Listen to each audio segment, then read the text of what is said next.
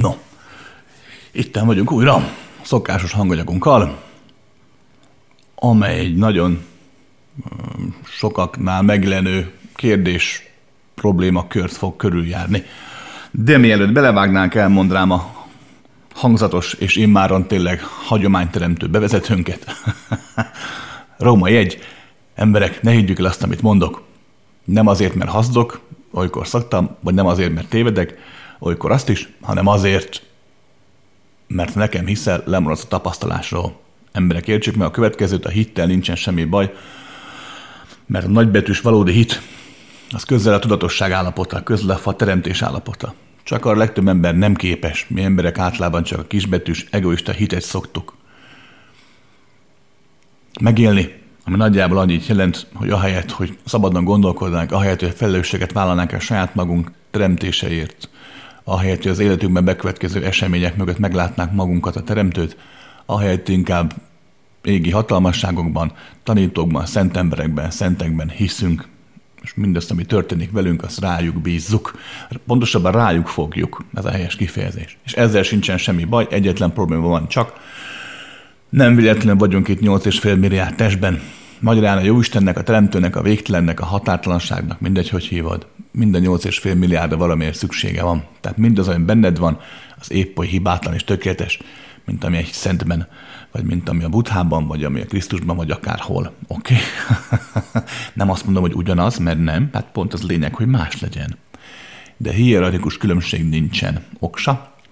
No, Római kettő. Épp ezért nem jön olyan szoktam előadásokat tartani klasszikus értelemben, én általában csak kérdésekre válaszolok, most is azt teszem. De ezeket azért magyarázom, hogy azért válaszolok, hogy mindenki szabadon használhassa a szárnyait, nem azért, hogy engem kövessen. Stimmt? Pont az, hogy sikerülhessen, igyekszem egyszerűen érthetően beszélni. Bonyolult kérdéseket egyszerűen, a fajsúlyos nagy kérdéseket pedig könnyedén éri meg tárgyalni. A meglátásom szerint messzebbre vezet, általában jó. Római három, uh, mi ezt az egész YouTube-os hangfelvételeket ingyen csináljuk, itt nincs semmilyen csatornaépítés, vagy akármit, amit szoktak, ezért nincsen szponzorált videó, meg nincsen reklám, meg semmi ilyesmi. Nem is lesz. Nem ebből szándékozom megélni. Ennek ellenére vannak jó párnak, akik anyagilag támogatják a munkásságunkat, ezt nagyon szépen köszönjük, és na, mindig név nélkül szoktak minket támogatni, pontosabban nevük van, csak nem akarják, hogy felolvassam, azért egy pár keresztnevet mondanék. Nagyon szépen köszönjük Máriának, Zsuzsannának, Juditnak, Mónikának, Pálnak, Gábornak, Bernadettnek és Péternek, hogy nem csak a pénzükkel, de a figyelmünkkel és a bizalmunkkal is támogatnak mindannyiunkat, hogy itt lehessünk. És vannak egy jó páram, akik támogatják az ételosztásunkat is, anyagilag is, meg a munkájukkal is, azt pedig külön köszönjük mindenkinek, hogy segít nekünk ebben a dologban, ami hála jó Istennek szépen halad az útján, majd most vasárnap megint osztunk ételt, és aztán minden hónapban havonta kétszer-háromszor, ha lehet többször is. Így vasárnaponként ételosztást tartunk nem csak a rászorulóknak, hanem azoknak is, akiknek azért jól jön. Rendben van. No, felolvasnám a kérdést, oké? Okay. Na, kedves Krisztián, létezik egy furcsa kettőség az életemben, melyel időre-időre szembesülök. Eddig életem család és párkapcsolati szempontból szabadabb formában zajlott, nem választottam a házasságot, gyermeket és az ilyen jellegű elköteleződést. Sokszor voltam boldog, utazhattam, programokra járhattam, egyedül lenni is szerettem. Az időnként zavart, hogy egyedül érzem magam. Elkezdtem egy célul kitűzni, hogy családot alapítsak, és ebben az irányban nyitottabbá váltam. Találkoztam is valakivel, aki jó eső érzés a jövőt, a közös életet, a közös otthon tervezgetni. Azonban ezeket a hullámokat továbbra is érzem, a vágyat arra, hogy úgy éljek, mint egy pap, vagy spirituális aszkéta, olvasgatni, meditálni, élvezni a csendet. Azonban ezen lelki háttérhez kapcsolódik, hogy idén úgy döntöttünk, vállunk egy gyermeket is, párommal ez egyértelműen érett vágy, bennem inkább a kíváncsiság, megtapasztalás vágya. Fogantlás hamar meg is történt. Ám a várandós állapotomban is szembesülök a belső ellenállásaimmal, mintha vissza szeretném az egészet csinálni, mintha nem akarnám ezt igazán. Miért érzem ezt? És egyáltalán mihez kezdjék ezzel az érzéssel? Ennyire könnyű egy életre szóló döntést hozni, ami talán előnytelen a számunkra. Lehetséges, hogy ebben a kapcsolatban én, mint kevésbé határozott, domináns vagy akaratos személyiség ki tudok teljesedni? Harmonikusan fejlődni, még ha párom eléggé domináns jellem is? Uh, no, figyelj ide, láttam itt a képet, amit küldtél magatokról, hát azért az utolsó mondatot cáfolnám, szóval az igaz, hogy a párod egy tényleg nagyon férfias, határozott jelenség, de hogy te kevésbé vagy határozott domináns, azt nem mondanám. Fogalmazok, hogy te sem vagy papírmasni, csak másak az eszközök. Megjegyzem nagyon helyesen, mert hát ő férfi, te pedig nő vagy. Uh, no, Figyelj, kezdjük az elején. Római egyes. Ez a fajta, ez a fajta dilemma, a család, az emberi élet, illetve a spirituális, a te fogalmaztál, remete, aszkéta, vagy épp csak a szabadság, az állandó utazás, jövésmenés, olvasgatás, tanulás. Tehát maga a lehetőség, mint olyan, mert ugye a család általában azért valamilyen szinten sínre teszi az embert, és nem úgy, mint Szegély József Attilát, hanem, hanem tágabban, de azért egy sínre teszi, tehát akinek vannak gyermekei, azt tudja, hogy kvázi életre szóló út, hiába lesz már gyerek harminc negyven ötven éves, attól még te örökké apa és anya maradsz.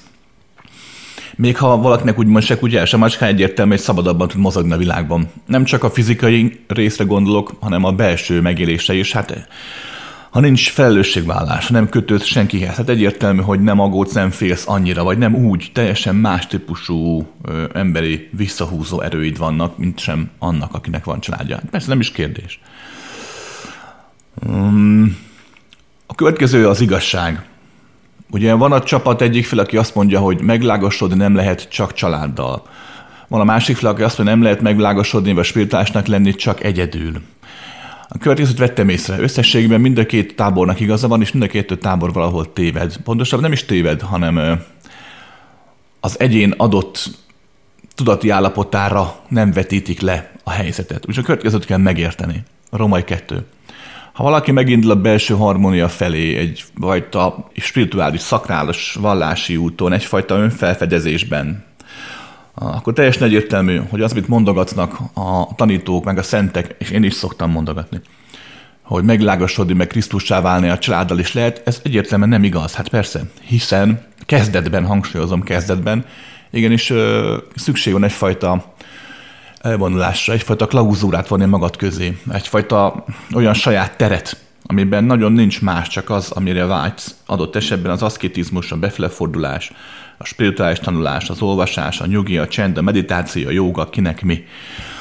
Tehát ez nem is kérdés, hogy kezdetben, kezdetben, hogyha emberként éled az életedet, és belemerülsz az emberi létezésben, akkor nagy eséllyel nem lesz időd, energiád, figyelmed, vágyad se nagyon, vagy ha vágyad lesz is, de energiád nem lesz, hogy a spirituális belső utat felé fordulj. Ez nem is kérdés, tehát semmilyen maszlagot ne higgyünk el, aki azt mondja, hogy hogy nincs szükség a elvonulásra, befele figyelésre, mert hogy megy az a gyárban dolgozás közben is. Kezdetben nem nagyon. De, és itt van az igazság a másik oldalnak, valóban, és ezt is szoktam mondogatni én is, hogy igenis, ha valaki már tudatos egy kicsit, valaki már odafigyel a létezésére, valaki már úgymond kézzelfoghatóan gyakorol, akkor nem kell elvonulni a Tibetben, nem kell elvonulni a barlangba, akkor nincsen szükség a spirituális ö, befele figyelésekre, minden nap meditálni, minden nap, mert lehet az életben is. Igen, és a családdal, a barátokkal, a munkában, egy rabszolgamunkában is akár, tehát nem kell még az se, hogy a világ legjobb munkája legyek, mint az enyém, tehát delfini domára, vagy tehát, se, tehát ilyesmire sincsen szükség, mert valóban meg lehet élni a valóságot a valóságban. A forma nem számít, csak a valóság maga. Római három. De teljesen egyértelmű, hogy akkor is lesznek olyan szakaszok, olyan hullámok az életedben, amikor valóban segítheti a megélést, a megvilágosodást, a megtapasztalást, a végtelen szeretetet, és bármely jelzőt mondhatnék, hogyha, hogyha adott speciális helyen vagy, egy tengerparton van időd egy-két hétig, hónapig csak úgy lenni, tényleg eljártál egy-két templomban, keleten, nyugaton, mindegy, csak úgy vagy, nincsenek hetek, hónapok kényszeressége rajtad, mert nem kell fizetni a számlákat, tehát hogyne, hogyne, hogyne. A római három. A legtöbb embernek az azért nem szokott sikerülni, mert az elvonulást úgymond, a spirituális megvilágosodáshoz vezető utat úgymond hozzáköt egy adott iskolához, egy adott rendszerhez, illetve egy adott tudatállapothoz. Környezetet kell megérteni. Mindenki, aki ember, sőt, nem ember az is, valamilyen szinten a tapasztalatai, azaz a múltja meghatározása által ismeri önmagát, éli önmagát és azonosítja önmagát. A legtöbb spirituális fejlődőnek ez azt jelenti, hogy, hogy amikor megélt öt-hat-tíz-húsz akárhány évvel ezelőtt egy adott állapotot, mondjuk egyé váltam az univerzummal, vagy megtapasztaltam Istent, vagy, vagy értelen megvilágosodtam, stb. Utána mindig azt keresi, mert azt hiszi, hogy az az állapot az. Pedig valóság annyi, hogy az az állapot az volt akkor, amikor akkor az te voltál. Most már te más vagy, most már más lesz az állapot, más lesz a megtapasztalás. A legtöbb ember ezt nem engedi meg magának, és keresi mindig a régit. A régit akarja újra. Épp ezért gyakran megesik, hogy valaki megélt egy állapotot akkor, amikor mondjuk remete volt, akkor, amikor éppen nem csinált semmit, akkor éppen nem volt senkije, vagy éppen szabadon szárnyalt, mint a madár, ágyról ágyra, vagy éppen a tengerparton csörögött, vagy éppen a templomban, a kolostorban sorolhatnám, a mesterlábainál. És ez úgy gondolja, hogy mivel akkor az állapot akkor következett be, abban a környezetben, abban a formában, ezért megint akkor fog, és ha most nem jutok hozzához a formához, nem mehetek el a mesterhez, nem mehetek el csak úgy a tengerpartra, mert ugye itt van a család, jön a gyerek, stb., akkor már az nem is sikerülhet. Pedig ez viszont nem igaz. Tehát ez nagyon fontos megérteni, hogy, hogy így van, kezdetben nem árthat, sőt segíti a folyamatot egy speciális környezet, kicsit kiszakadni a fizikai világ szorításaiból. Utána viszont már igenis a fizikai környezet segíthet, sőt, javasolt visszatérni az életbe, és az életben megélni azt, aki vagy, hogy a változás valódi lehessen. Ennek az útja pedig leginkább akkor teljesedhet be, vagy ki, hogyha észben tart azt, amit mondtam, hogy a múltban lévő megtapasztalások, azok nem kötődnek a múltban lévő formához, hanem bármilyen formában, akár emberi életben, gyerekkel, családdal, akár emberi életben bekövetkezhetnek. És ha ez így megy, akkor nagyjából ki fogod húzni ennek a fajta, nevezhetjük kicsit romboló nosztalgiának,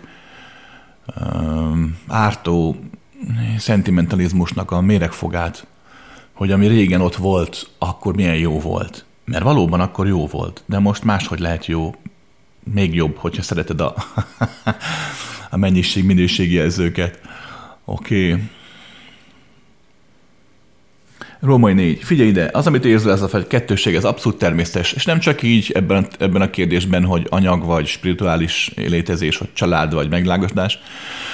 Az élet minden területén. Az emberi elme egy elképesztő jól megkonstruált szerkezet, de mellett egy vad és konok jószág. um, rengeteg jó képesség birtokában van. Az egyik a megélés képessége, a másik meg a kivetítés per megélés képessége.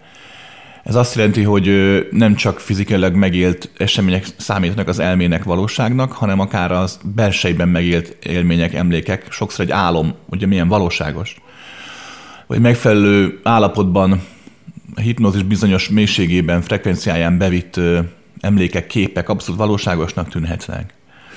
Vagy milyen gyakran megesik ugye az, hogy ö, valami történt, de máshogy emlékszel rá, mint ahogy történt. És hiába emlékszik ez a tíz ember úgy, ahogy történt, te egyedül úgy, ahogy nem történt.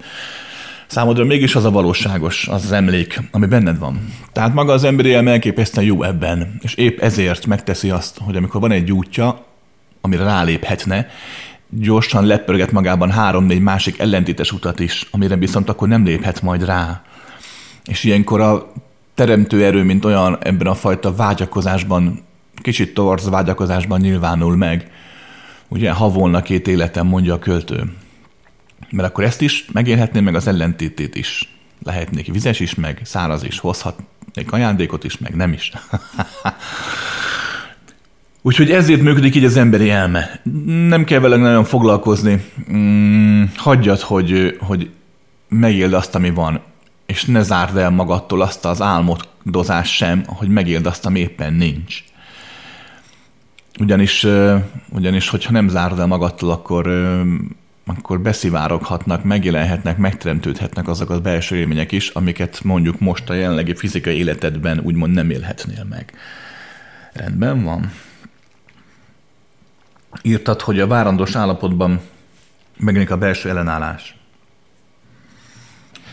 Ez is teljes normális. Itt számtalan oka lehet. Tényleg a, az emberi elme, női elme is ö, meg szokott rémülni, hogy a terhesség, áldott állapot folyamatától megváltoznak a hormonok, a neuronhálózatban is olyan dolgok futnak végbe, amelyek amúgy nem futnak, ott nem rohangásznak a különböző kis elektromos jelek.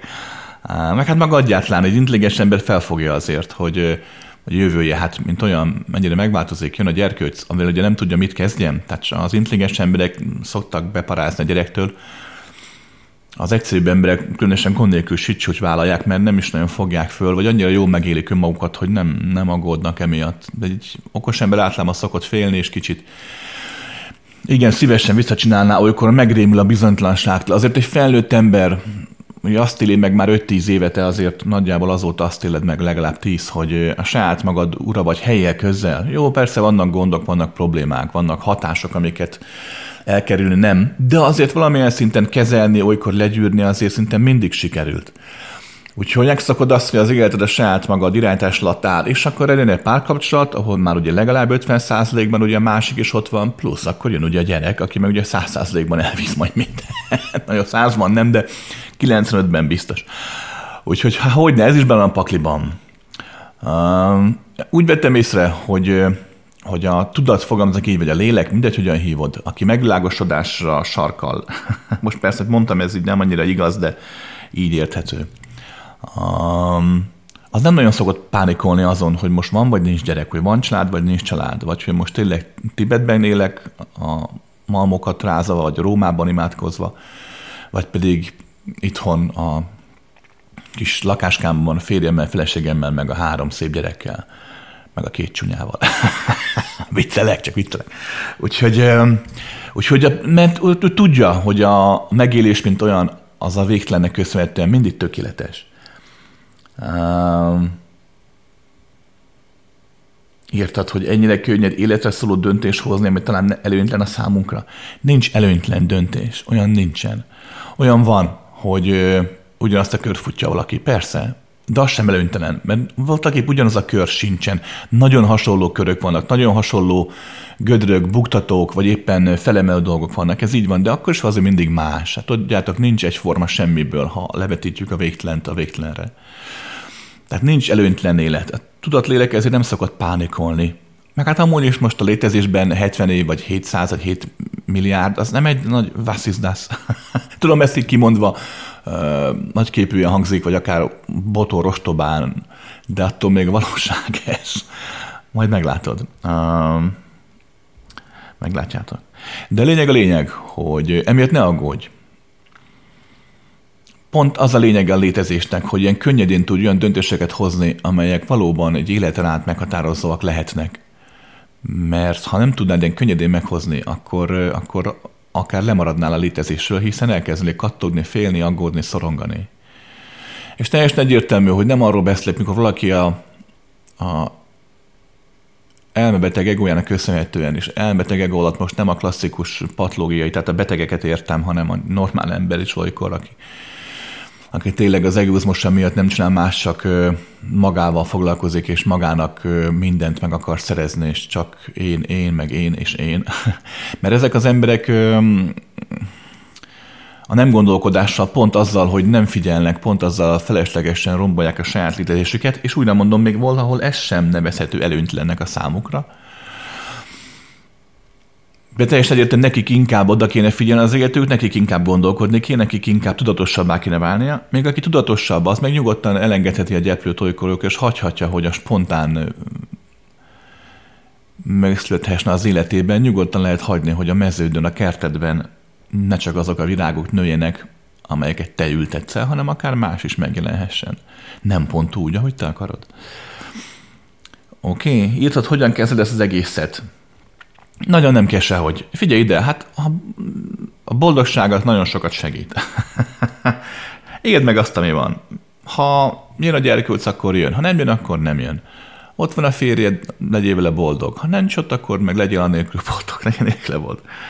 Hagyjad, hogy a dolgok működjenek. Hagyjad, hogy az életed kerekké váljon. És nincs azzal semmi probléma szerintem, hogy tényleg azt mondod a férjednek, majd mikor már ott van a gyerkőc, hogy most akkor anya tényleg egy héten, egy napot kivesz a szabadságot, itt van neked gyerek, old meg, fiam, és kész, mert apa is kivehet szabadságot nyugodtan, egy-egy napokat, amikor meg te vagy a gyerek egész nap, ő meg a fiúkkal bandázik, vagy elmegy horgászni, vagy vadászni, amit szokott. Um, ez teljesen normális, és te is kivehetsz egy-egy napot, vagy akár egy hétvégét, van valami tábor, tanfolyam, érdekel, jött valami indiai mester, európai mester, magyar mester, akárki. Szerintem ez egy normális kapcsolat belefér. Én úgy vettem észre a fotóról, na nézd, hogy igen, a férjed egy erős, erős személyiség, nincsen semmi probléma, sőt. De nem tűnik, nem tűnik ostobának. Tehát pontosan tudja egy, egy értelmes férfi vagy nő, hogyha a páromat érdekli a, az asztrológia, vagy a szépcipők, vagy a horgolás, vagy a hegymászás, vagy akkor az teljesen mindegy, hogy mi az. Egyszerűen időt kell neki adni, hogy élvezhesse önmagát abban a helyzetben, és ezt el kell fogadni. Még ha én azt hiszem, hogy a horgolás hülyeség, hegymászás hülyeség, vagy az asztrológia hülyeség, akkor is nem szólok bele, és hagyom, hogy az asszony vagy a férjem, ha neki anyja van, akkor menjen el tényleg egy tíznapos horgolótáborba, vagy, vagy csendtáborba, akár, vagy mit tudom én. Tehát nincs ez semmi probléma. Oké. Okay. Következőt kell megérteni egy zárásnak. Um, emberek, a létezés valósága, a határtalansága okán döbbenetes, amit most mondok, de határtalan. Nincs olyan, hogy hibázol benne. Nincs.